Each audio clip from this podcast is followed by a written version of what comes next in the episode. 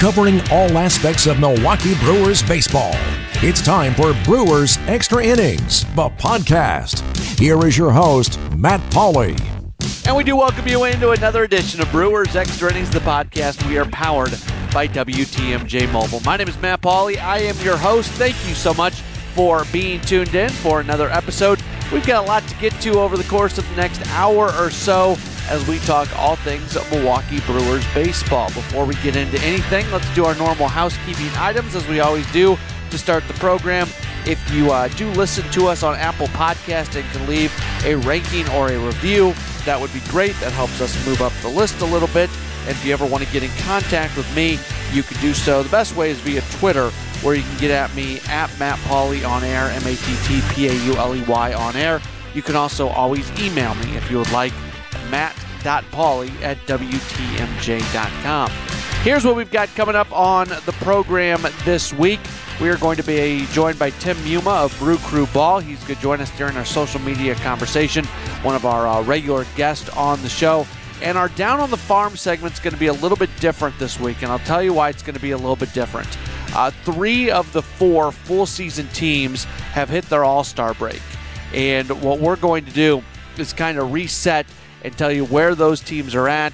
If any of them have uh, clinched a playoff spot, and one of them has, we'll get into that and look ahead to the All Star games for those respective leagues as well. As Brewers prospects are certainly going to be uh, playing some All Star games coming up this week. So, no guest in our Down on the Farm report this week. Instead, uh, we are just going to uh, go through some things and kind of give you uh, more of a nuts and bolts update on where everything is in terms of the Brewers minor league teams. As I start off this week, I've been thinking about this a lot. And a lot of times, I get caught off guard by some of the comments that are made by callers or even social media folks when I'm doing uh, the Brewers Extra Innings uh, post game show on WTMJ. And look, I, I always know there's going to be a vocal minority of people who believe things that I don't believe, and that's fine. We can all believe different things. I'm a I'm amazed how many phone calls we do get from people who think Craig Counsell has no clue what he's doing as a manager. You can take issue with some moves that he made. In fact, I take I take an issue at least with a move he made this past week, and we'll get into that in just a moment. But to say he's a bad manager, I think, is crazy. And to see how much this team has been able to overachieve, really, from the moment he got here, at least into his first full season as the manager of the club, I think it's pretty clear that he, he's got a pretty good idea of what he's doing. The the issues this past week kind of revolve around the bullpen. Not kind of, they do revolve around the bullpen. And something we saw as the Brewers got off to their great start was a pretty high percentage of the games that the Brewers won, they won in tight fashion but they were able to take fairly early leads, and then everything kind of fell into place. We've seen recently the Brewers have not had as many leads late in games, or they've been winning games huge as they have uh, some of these Philadelphia games, so they didn't really need to go to any of their high leverage relievers. And all of a sudden, what's kind of been brought into play is the way the bullpen is used when the team is trailing, but it's a small margin, when they're down one or they're down two, but more often or not, when they're down one. That's why a lot of people took issue with Boone Logan coming in to pitch Saturday's game when it was a one run game. Now, that doesn't impact the win or the loss there. It doesn't. It was 2 1 at the time. They end up losing 4 1. You would have liked to have seen him pitch better but they don't. It's not a situation where that game gets over and you say, well, if Craig Counsell doesn't bring Boone Logan in, they win that game. No, that's not the case. But if we're if if the Brewers would have scored two more runs and it ends four three, we could be having a little bit of a different conversation. And then you fast forward to Sunday's game, which the Brewers lose to the Phillies 10 9. And this is the toughest type of game to evaluate because this is a five run game going to the bottom of the ninth inning. This is a four run game what going into the eighth inning, or at least in the bottom of the eighth inning. So this is this is a game that is a multiple run lead for Philadelphia, and then it turns into a one run win for Philadelphia. And it's oh so easy to go back through that game when you lose by one run and a lot of runs are scored and say, well, if this would have happened here, if this person wouldn't have come in here, so on and so forth. Craig Counsell can't be expected to manage a game that his team is losing by multiple runs the same way he would manage a game that he was winning by one or two runs with the idea that they'll come back because you it's about managing a bullpen. You've got a finite amount of innings that you can get probably from your high leverage relievers. So we're talking Jeremy Jeffress, we're talking Corey Knebel, we're talking Josh Hader. You you you are careful in the games in which you pitch those guys because you want to make sure they end up being available. Now this isn't totally a clean example because Jeremy Jeffress did pitch this game when it was tight early on. Corey Knebel came in late, but really Knebel was coming in to get work. Knebel wasn't coming in for any reason other to other than to get work. And the run that he gave up there in the ninth inning, at the time it didn't seem to matter. Now in hindsight, it, it means a lot because that ends up being the winning run. But it, it's a it's a tough deal right now for Craig Counsell when you're not winning games close as much recently. So you have not used your high leverage relievers quite as much. And then you have back to back situations like you had on Saturday and Sunday where you go to Boone Logan and it doesn't work out. And the explanation is, well, this is his job, so this is what he needs to do, even though you look at it and you say he hasn't been in position to really make you feel confident of putting him in that position. And then you go into Sunday, and it's really easy to sit there and say, well, what was Taylor Williams doing when he was in the game at the time? What was what was Adrian Houser doing? Why was Houser allowed to continue to pitch there, even when he was literally throwing up on the mound? Well, it's we're not having these discussions. We're not having the discussion if A, the Brewers end up losing that game by five runs, and it makes all the sense in the world that, of course, an Adrian Houser would be pitching in that situation. Or if the Brewers would have been able to complete the comeback, we wouldn't be having this conversation either. It's a worst case scenario in terms of second guessers because they get back within one run. And it's so easy to say, well, Adrian Houser shouldn't have been pitching there because you end up losing by one run. And what does he do? He gives up one run. But at the time of that game, he had to pitch.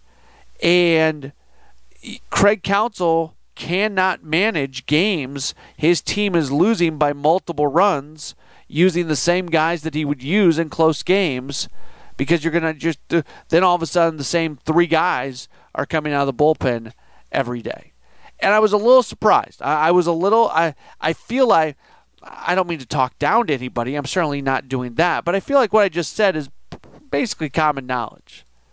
It, it's something that most people understood.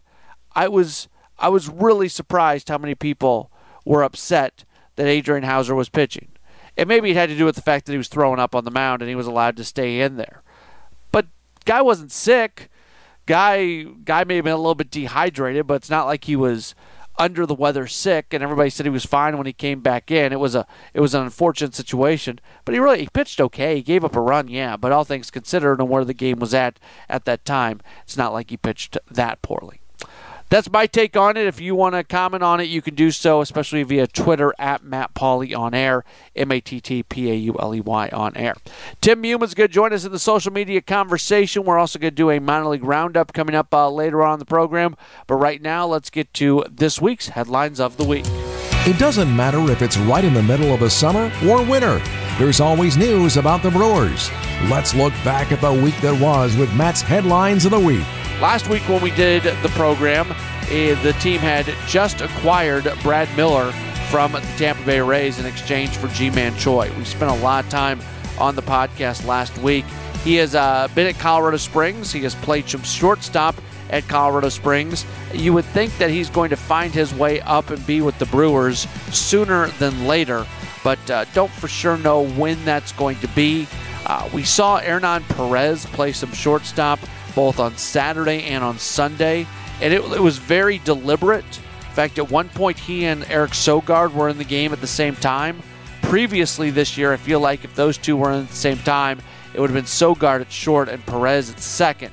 Well, when Perez came into the game, Sogard moved from short to second. So they're obviously trying to give Hernan Perez some time at shortstop. And what that really does is it opens up a door for Brad Miller to possibly walk through because then you don't have to worry so much about him playing short. If you're if you're good with Hernan Perez, if you feel like he's good enough defensively, and that his bat is going to uh, make up for the defense that uh, you lose by not having Orlando Arcia in, and you feel more comfortable with Brad Miller at second base, then then that's the move, and uh, that is something that uh, we'll see we'll see what happens. By the time you're listening to this, there, there's a chance that Brad Miller has been called up. I would expect him to be with the Brewers Eh, if we're doing the podcast next week and he has not yet been called up, I'll be surprised. And I will say on the podcast next week that I was surprised. From an injury standpoint, uh, this past week, uh, pitcher Matt Albers went on to the 10 day uh, disabled list. He's dealing with a right shoulder injury, so he's uh, going to spend uh, a little bit of time there. He had uh, his effectiveness had dropped a little bit prior to him going on the disabled list, so if nothing else, a good opportunity to get him just some time. it doesn't sound like the injury is that serious, but just get him some time. Eric Thames activated from the disabled list, and he had a pretty good week, including hitting two home runs in Sunday's game. So uh, that was good. Uh, the Brewers did their normal thing where they uh, send up and send down that last guy in the bullpen. Jorge Lopez was up, then he was down. Adrian Houser, who we just talked about, he was up. In all likelihood, he'll be the guy who's sent down uh, coming up very soon because Freddy Peralta is going to start on Tuesday. They're going to need a uh, spot there. And uh, finally, the Brewers complete a trade. They send Wendell Rijo, an infielder. He heads to the New York Yankees. That was to complete the Erik Kratz trade. Uh, Wendell Rijo was originally part of the Aaron Hill trade, so he came from uh, the Red Sox to the Brewers, and now he ends up going to the Yankees organization. That is this week's Headlines of the Week. After every Brewers game, signing an announcement, bloggers and podcasters hit the web to give their take. Now we bring them all together. It's the Social Media Roundtable, and it starts now. Brewers Extra Innings, the podcast, is powered by WTMJ Mobile. My name is Matt Pauley. Thanks so much for being tuned in. Happy to uh, welcome back onto the program one of our regulars here in the social media conversation. His name is Tim Muma. You can read him at Brew Crew Ball. You can follow him on Twitter at Tim underscore Muma, which is M U M A. Tim, it's always great to talk to you. How are you doing? Doing great, Matt. Uh, love being on, and I always appreciate the time. Before we get anything Brewers related, we're talking on Sunday night. You're involved in coaching. Give a give a little self gloss here. Talk about uh, y- your group of kids that you're coaching uh, did something pretty cool. So uh, talk about your group here for a moment before we get into Brewer stuff. I appreciate that. Uh, yeah, I'm fortunate enough to have coached a, long time, and this year I'm coaching my son's U8 uh, Greenfield Hawks uh, select team here in Greenfield, Wisconsin, and I took a chance by having a tournament on Father's Day weekend, but uh, the boys came through. We went 4 0 this weekend and won the tournament out in uh, Pewaukee. So, uh, you know, uh, always proud that the, the boys put their heart and, and soul into what we do. And uh, obviously, as you know, and everybody who follows sports, when when you're able to find that success and then the work pays off, uh, you know, it, it makes everybody feel good. And especially the dads today, I think they, they took a little extra enjoyment out of it. So, uh, but yeah, shout out to the Greenfield Junior Hawks, all the all the kids who play. Uh, I have a U8 and a U12 kid playing. Um, uh, and all the families that, that participate. They're awesome. So uh, thank you for giving me that opportunity. Yeah, and that's a that's a tough deal for parents and families. I mean, there's there's travel involved, there's cost involved, there's it, that is a commitment. It's not just about the kids. It's a it's an entire family deal. Yeah, it really is, and you know, uh, not just from our side with the coaching stuff, but uh, but all the families and uh, we really have been blessed, uh, both my older son over the last few years with the families that, that we've had, and uh, even this new team of we're starting. We have a number of kids we already knew, but uh, a lot of new families with the U8 team, and uh, you know, we do ask a lot from them. We, we understand you got other stuff going on. We do a, a practice once a week during the winter, but we want them playing other sports. Uh, but there's a commitment there, and um, you know, you get the right group of people, the right group of kids, the right parents, family, and they understand it. Uh, it really is fun to see everything come together. And um, you know, as I said, when the hard work pays off, it sort of makes everybody feel good. Like, hey, we're in the right spot. It's all been worth it. And uh, you know, and it goes beyond just the sport. It's it's the camaraderie, it, it's the learning lessons, all that stuff. Um, that's why I love coaching. On top of just you know, obviously baseball being the greatest game on earth. So uh, uh, yeah, I appreciate all those parents out there and, and everyone who volunteers. Um, you know, some people wonder why people do it, but if you're really involved, you definitely get it. All right, let's let's jump into the Brewers and let's let's start off a little hot here because uh, the last couple days, it's sometimes I try to listen to people's criticisms of a team and then maybe try to dig a little deeper and figure out the root cause. And over the last couple days, uh, the Boone Logan coming into the game in a one run game on Saturday, obviously mm-hmm. a lot of people had issues with that. Doesn't cost the team a win because it was two one. and It went to four one, but it was a it was an interesting move, one that I probably didn't agree with.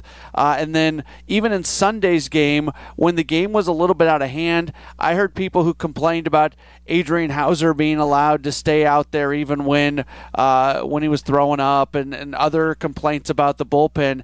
And I've been thinking about it, and I feel like Craig Counsell manages Brewers games one way when the team is winning close, another way when the team is winning big.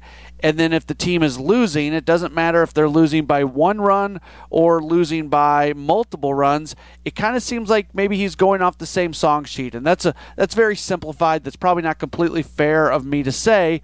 But all that being said, I, I, like Craig Counsell. I like the way he manages games, but I thought over the last couple days it's been sort of interesting to look at the way he is using the bullpen and maybe what that says about his usage, especially when the team is losing by a by a, a run or two. Yeah, I think you can see a pattern, like like you alluded to there. Um, obviously, in the way they've used Hader, especially, he really wants to save them, not necessarily for the end of games, but in in spots where they can shut down the opponent when they have that close lead, or sometimes when they're tied. Um, and I get it. I have at least a template to go by. Uh, that way, you're you're consistent, and players, even though they might not know when exactly they're coming into a game, they can kind of get a feel for okay, the game's going this direction.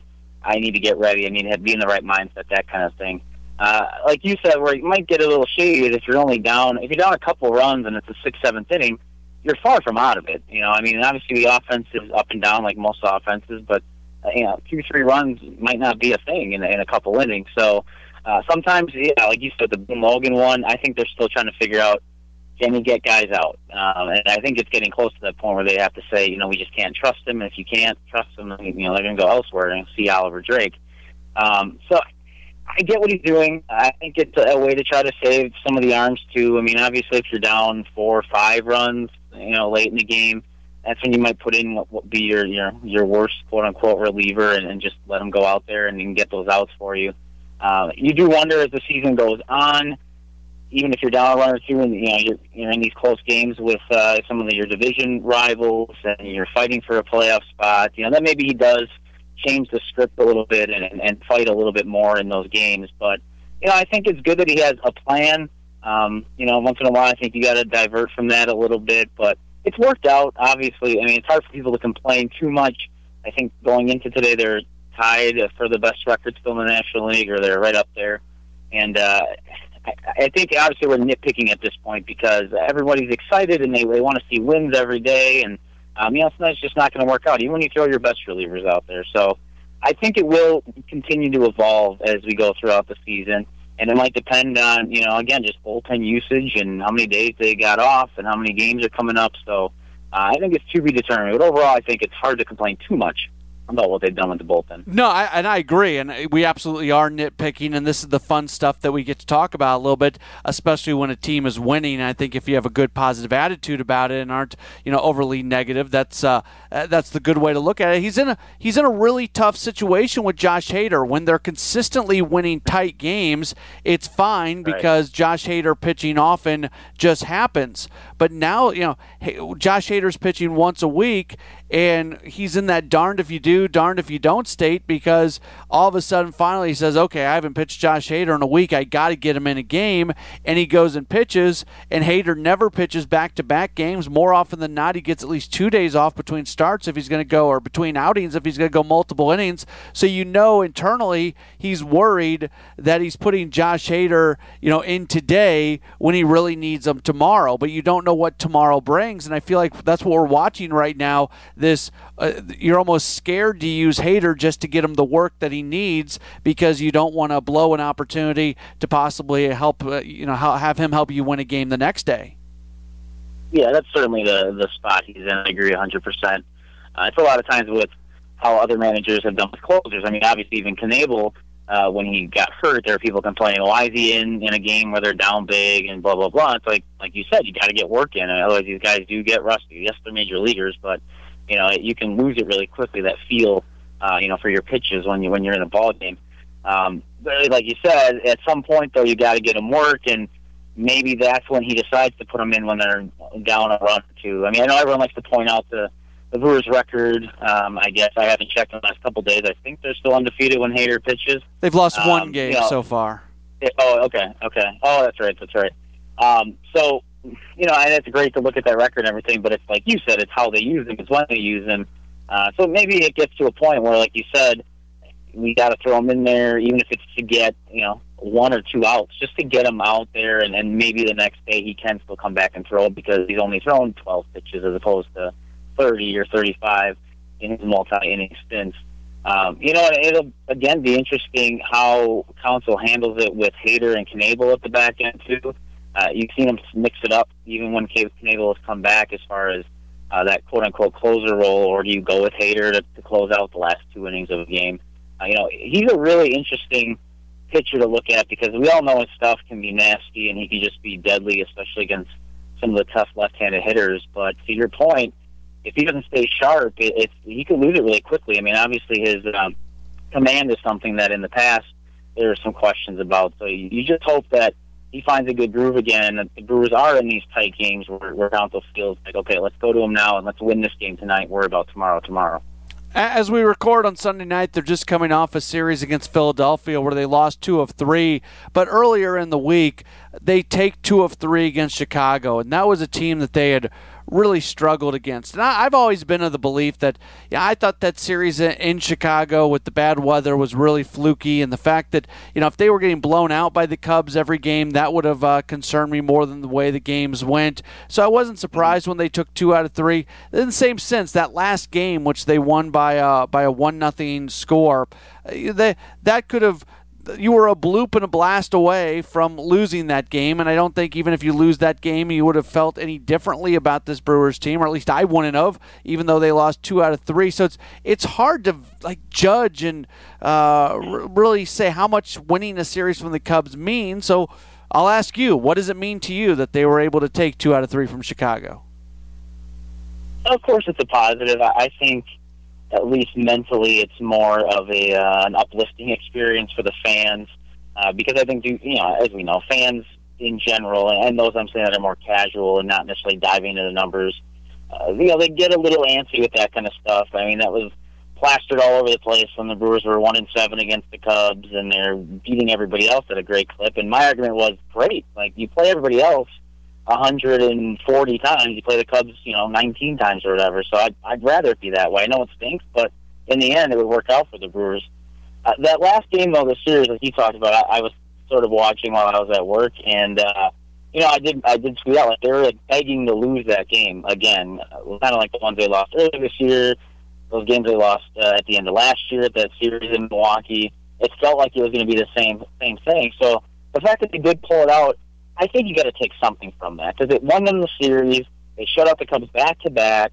They had how many chances in that game to add on runs, and they couldn't do it. And yet they still found a way to win. So I think that will help them mentally as you go through the season and, and realize, hey, we can handle these tight games against good teams, including the Cubs, who seemingly had their number or whatever. Uh, I don't know it's like as big a deal for the players as, as the fans might make it because they know they got another series this week and another series that week, and they're going on the road, and you know it, it's just every day for them. Whereas fans get a little more uh, you know, pumped up for each of these individual uh, meetings with the Cubs, especially. So I do think mentally it does a little bit positive, and obviously making sure they, at least at that point, stayed in first place, and it wasn't like oh they, blew it, now they're going to get, you know, run out of town again by the Cubs like they did last year. So um, I think you take it for what it's worth. It's a series win against a good team.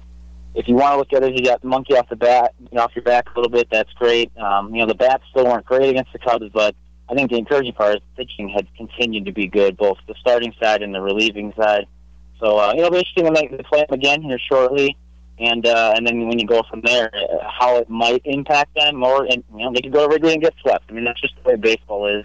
You have a good week, you have a bad week, and uh, sometimes it doesn't even matter who you're playing against. You mentioned the the you know leaving some opportunities there, especially in that final game against the Cubs, and uh, we saw that in the Sunday finale against the uh, against the Phillies. It's it feels almost wrong to criticize the offense in a in a game where they put up nine runs, but that being said, they put up nine runs, but they also uh, end up going three for 16 with runners in scoring position, and they al- allow 11 on. It seemed like it was a it was a good run scoring environment on Sunday.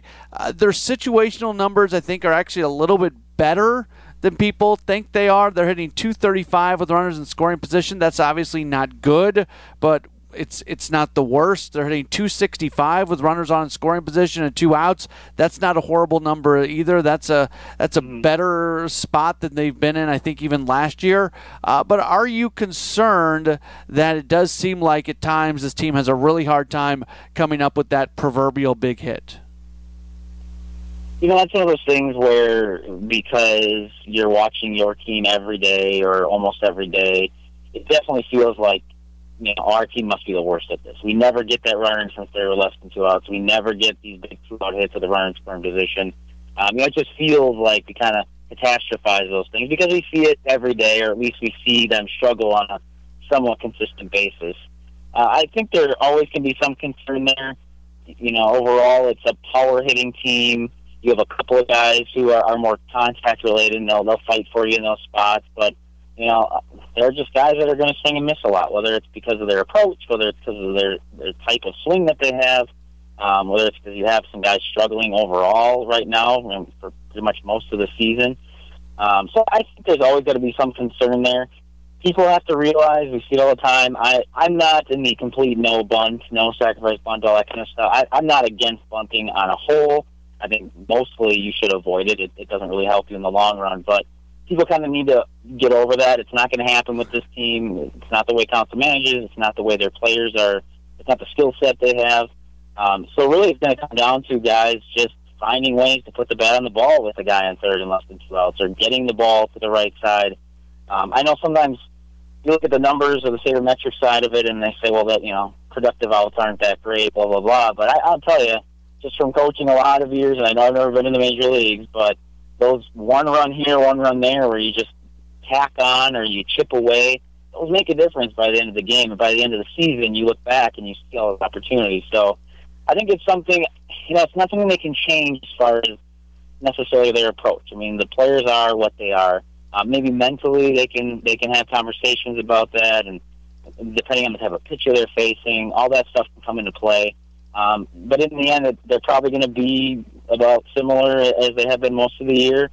Sometimes luck plays a factor with that. Um, you know, there's a lot of talk about that with runners in scoring position, uh, batting average, runners in scoring position. It's sort of a, a luck stat, so to speak, where it fluctuates year to year. Um, I remember there was a year the Cardinals were hitting like 330 with runners in scoring position. The next season they're hitting like 2 240 with most of the same guys. So, you know, you can't always figure that out. You don't always have an answer for it. Um, I just you just got to hope you get the right guys in the right spot, and and sometimes they they put the ball in play. Um, but it, it's something that I do think the best teams find ways to get those runs in when they need them, and it's not always going to happen, but maybe more often than not. So if that's something they can improve upon, um, it'll obviously up it off a little bit. I think last I saw they're seventh in run scored. I want to say in, in the National League. So I mean, middle of the road.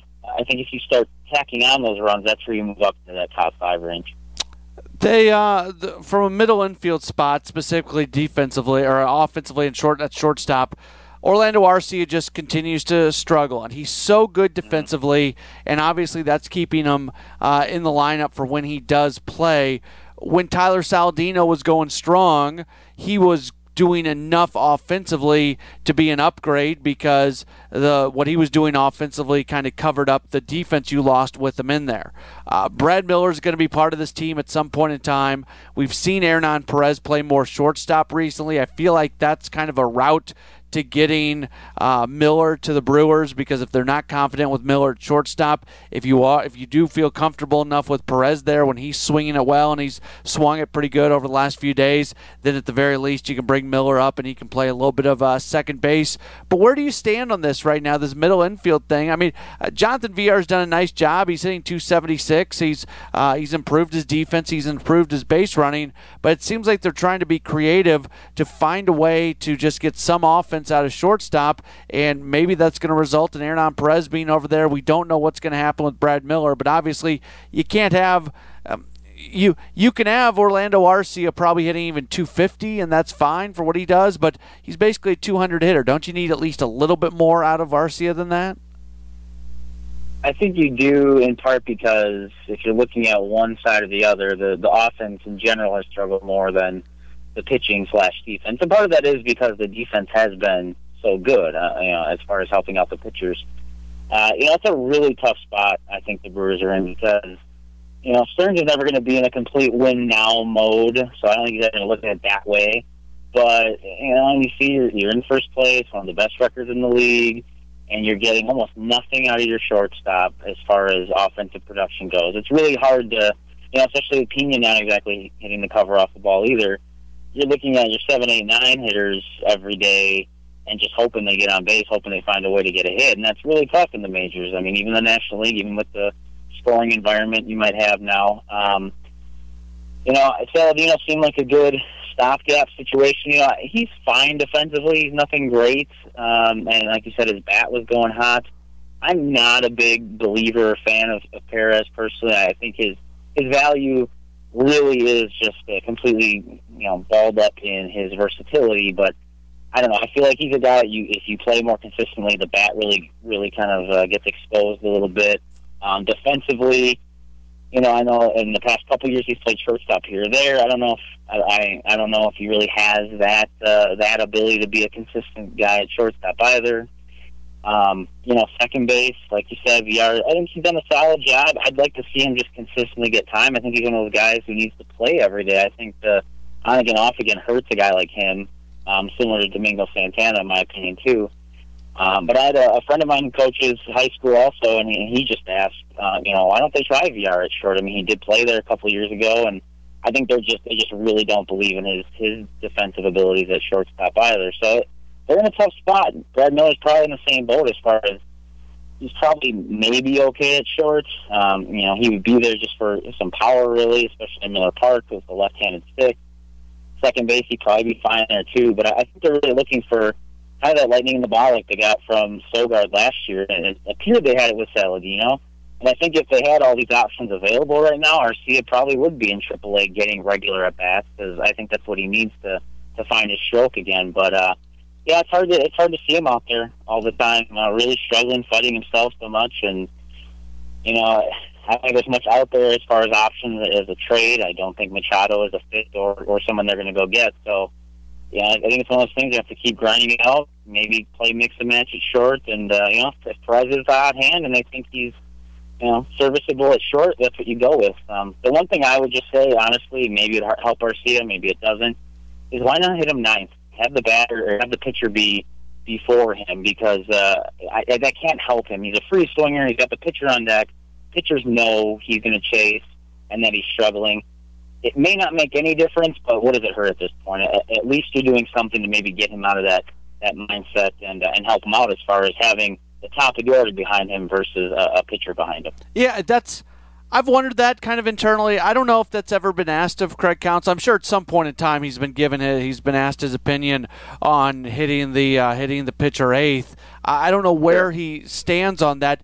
I correct me if I'm wrong. I'm I'm wrong all the time, so I might need to be corrected here. I don't remember a Craig Counsell managed team ever hitting the pitcher eighth. Are you are you with me on that?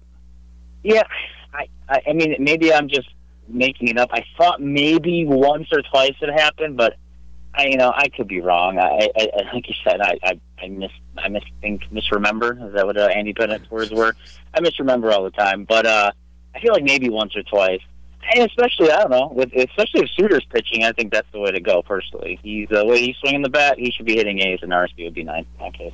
And he's just you brought him up. I'll ask, he's so much fun. Like everything he does, whether there's nothing routine about Brent Suter, and that's I'm not that's not me putting him down. That's a compliment. Everything he does is interesting from from his pitching to his hitting to his base running. I mean, everything is interesting, and that doesn't even include uh, him impersonating Jim Carrey and, and cool little videos. It's Brent Suter is just he's so much fun to watch.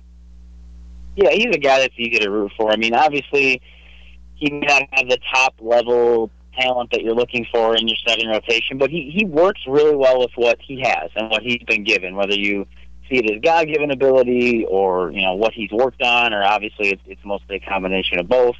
Uh, but you know, he just he like you said, he's fun to watch. He really loves what he's doing. He he was a long shot. You know, he's one of these guys you know, deep in the draft that has really worked his way, found a niche. He's done a nice job.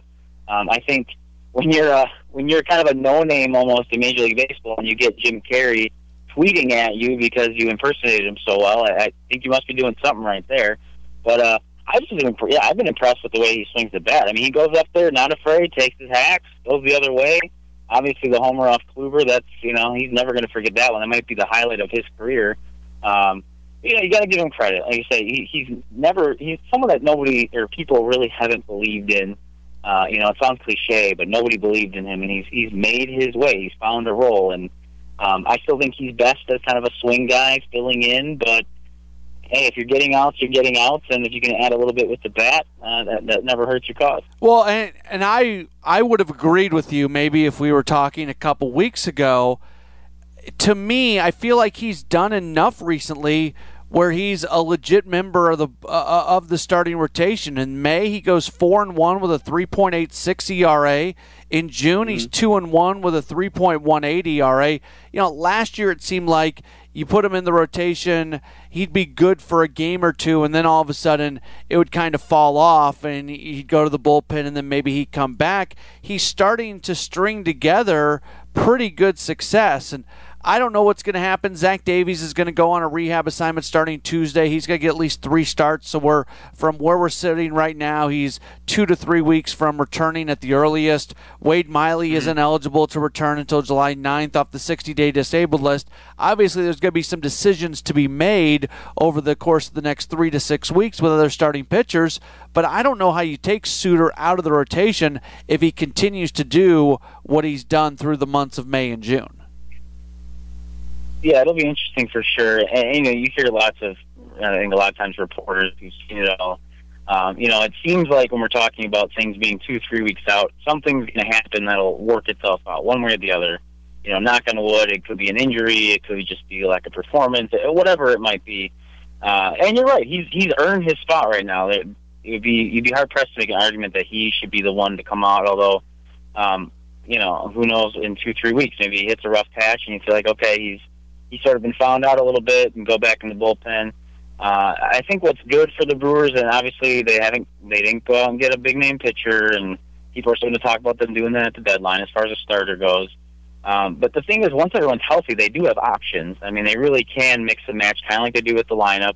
Uh, it's just a matter of finding what's the right comfort zone for all these guys and when what works. You know, as far as guys needing regular work, guys need to be on that strict rotation. Uh, you know, obviously when you don't need a fifth guy in the rotation, that gives you some more options there. Um, you know, the Brewers overall have been playing that, you know, the roster game essentially with calling guys up and sending them down and, and making that work as best they can. So I think they have a good handle on it, uh, and, and they probably feel the same way. We're not sure we're going to be in two, three weeks, and, and we'll kind of figure out where we go or when we get there. Um, but to your point, Suter definitely has he's earned his keep so far. Uh, you know, whether he's just zeroed in on what makes him effective, whether he's done a better job simply executing or with the scouting reports, um, you, you got to give him credit because he's sort of always been that guy where, like you said, he he gets a few few good starts, then he struggles, and then he gets hit really hard, and then you kind of like, okay, you know, back to your swingman role. So uh, again, he's an easy guy to root for, and I don't care who you are or what you do. Is yeah, if you're wearing the uh, if you're wearing the Brewers uniform, I hope you can succeed, and uh, hopefully they can find a role for him. If it's in the starting rotation, great. If it's some sort of swing role or bullpen, um, hey, whatever helps the team. I think he's the kind of guy that, that has no issues doing whatever they need him to do. Last thing for you, this team is pretty good in the starting rotation. They're probably in a situation right now where David Stearns has no need to go trade for one of those B type starting pitchers, but there's a there, there's two, three, four kind of A level starting pitchers that could potentially be available between now and the trade deadline. How how much do you think if they want to get to where they want to be this year in terms of being a playoff team that maybe has the possibility of winning a series in the playoffs as well? How much do they still need to go get kind of a true number one starter? I mean, the idea of need is really tough here because, like you said, overall the starting pitching, and just the pitching as a whole. Because I, I don't even know if they look at everyone as starters and relievers. They sort of just look at guys who get outs, and, and there are some who start the game and they get more outs, and, and then you turn over to the the relievers, obviously. But um, I still think it would be great. I, I still think it's something that, to your point, if you get to the postseason or you are coming down the stretch or you get in that wild card game you want that guy that really feels like an ace that can shut a team down. Um, you know, Anderson's had uh, kind of a rough season. He, he'll show some flashes, and then he goes back to you know kind of what you've seen recently, where he's giving up more home runs, and it's really costing him. Um, he doesn't look like the ace, uh, so to speak, like he's been the last year and a half to two years.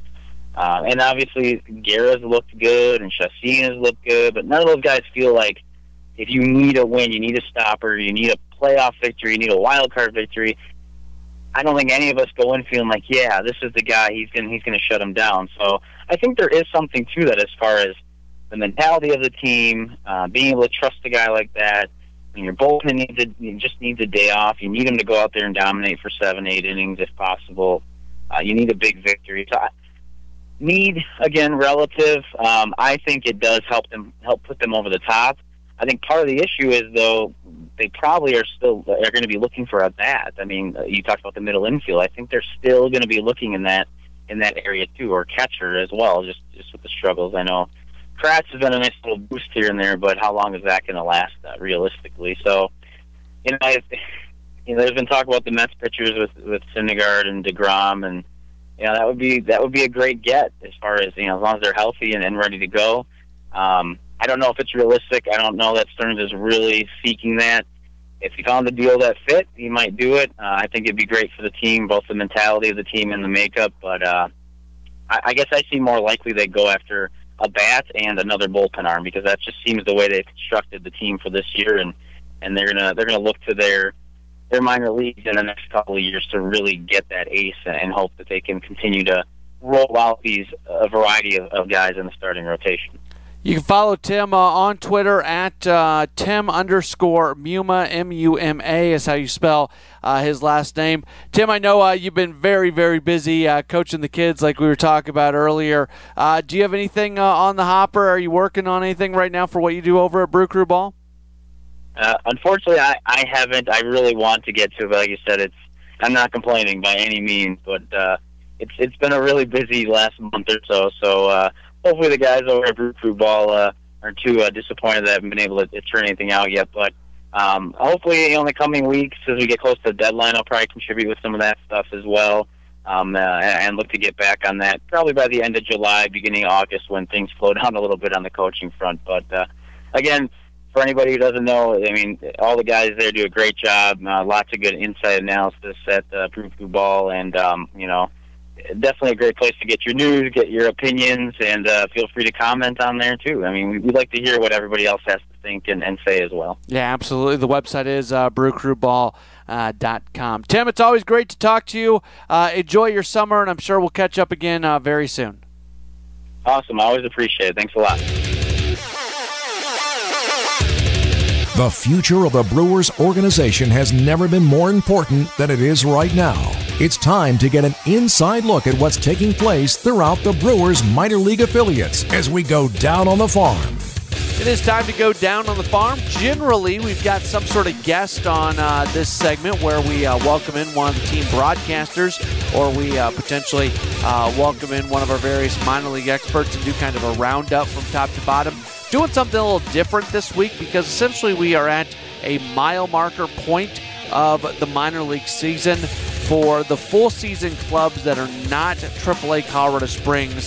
They reach the halfway point of their season. All Star game is coming up, and uh, the records will reset where they'll be looking for a second half championships. And for one team, they uh, pick up a first half championship. So just a good opportunity to kind of roll through the minor league teams and give you a bit of an update of where they're at and uh, what they're doing. We will start though with AAA Colorado Springs and uh, they play full season, uh, no halves, so uh, not not as much to get into here.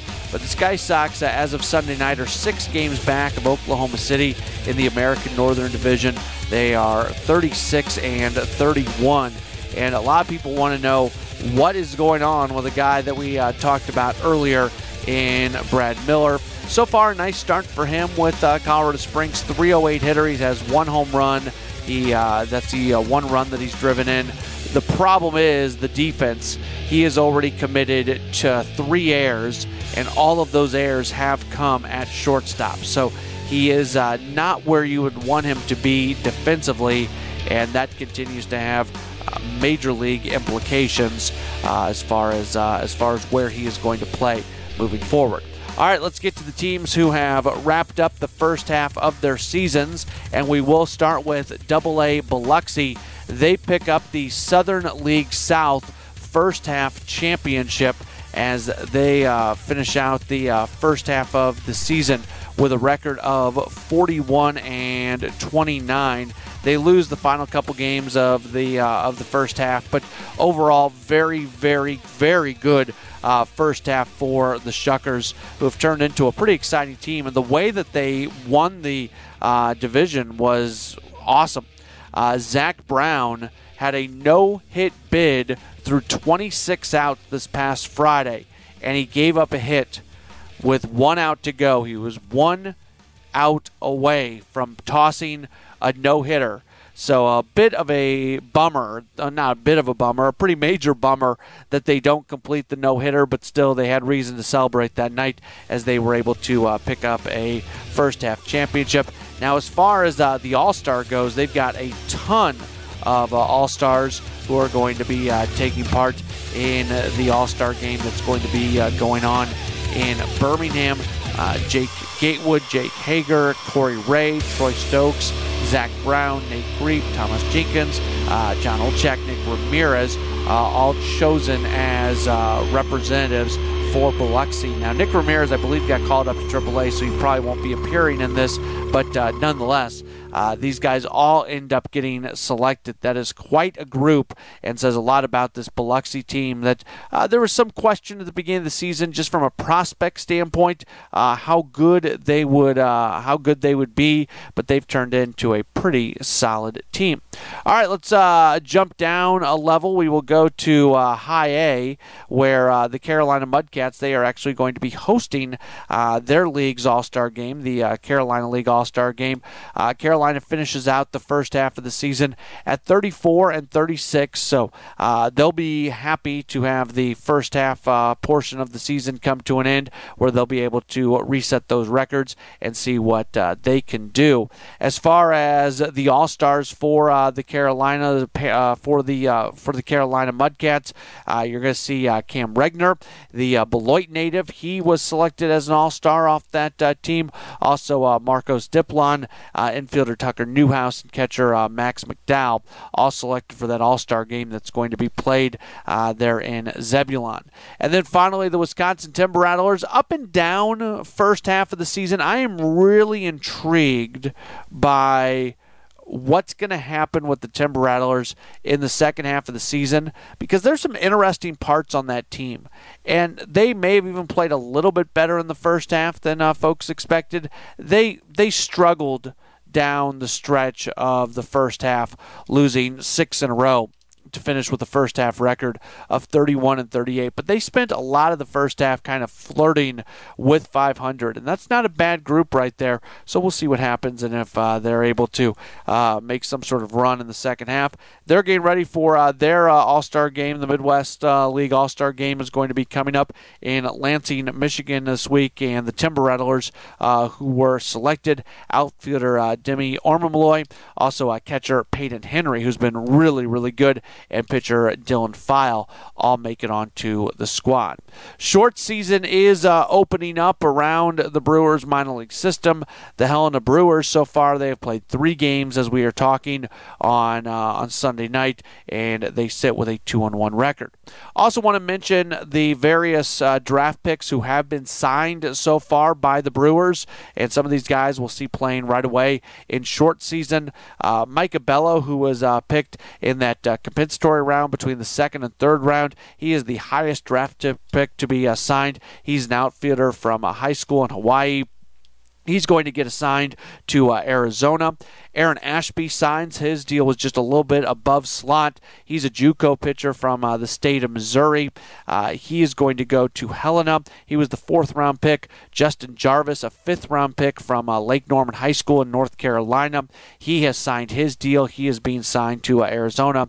Uh, David Fry, seventh round pick out of Northwestern State University. Uh, he is going to head to Helena as he signs his deal. Luis Gonzalez has signed his deal. He is a Puerto Rican that is going to go to uh, Arizona. He was an eighth round pick. 10th round pick James Henson signs his deal. Florida Southern College product. He will go to Helena.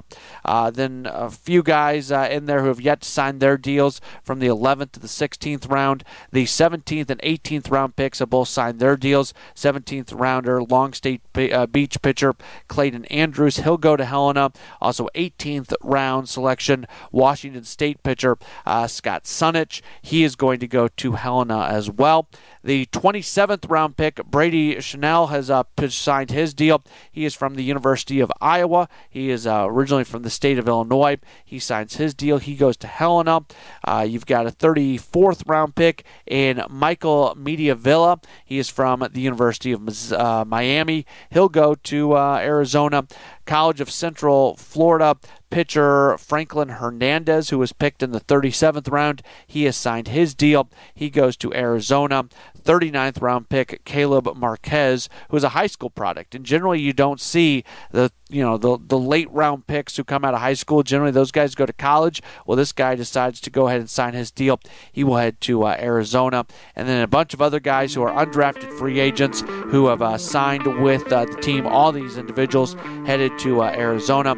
Uh, Nova Southwestern University pitcher Peter Strzelecki, uh, Faulkner University pitcher Taylor Tungate, Portland right-handed pitcher Nate Bund- uh, Bundick, uh, Cincinnati third baseman Connor McVeigh, Louisiana State Shreveport pitcher Rennie Tolentino, and also uh, a right-handed pitcher from Tabor College by name of Mitch McIntyre has signed a deal as well.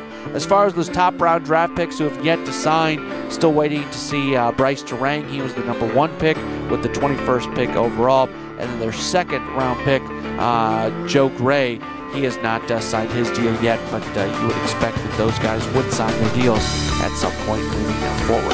So that gives you an idea of where uh, things are in terms of guys getting signed. A lot of guys have been signed, a lot of guys are still out there course, uh, some of these high school kids that are picked in uh, later rounds, even sometimes the college kids who have some college eligibility left who not get picked as high as they would like, they go back and play amateur baseball for another year or more as uh, they try to improve their draft, stock for years moving forward. All right, that is going to do it for this edition of Brewers Extra the podcast powered by WTMJ Mobile. Do want to say thank you once again to uh, Tim Muma for uh, joining the program from Brew Crew Ball. And uh, we look forward to talking to you again next week for another edition Brewers Extra Innings podcast and we're powered by WTMJ Mobile. Thanks for listening to Brewers Extra Innings, the podcast. Matt will be back next week with another episode. For all the latest Brewers news, keep listening to the Home of the Brewers. News Radio 620 WTMJ.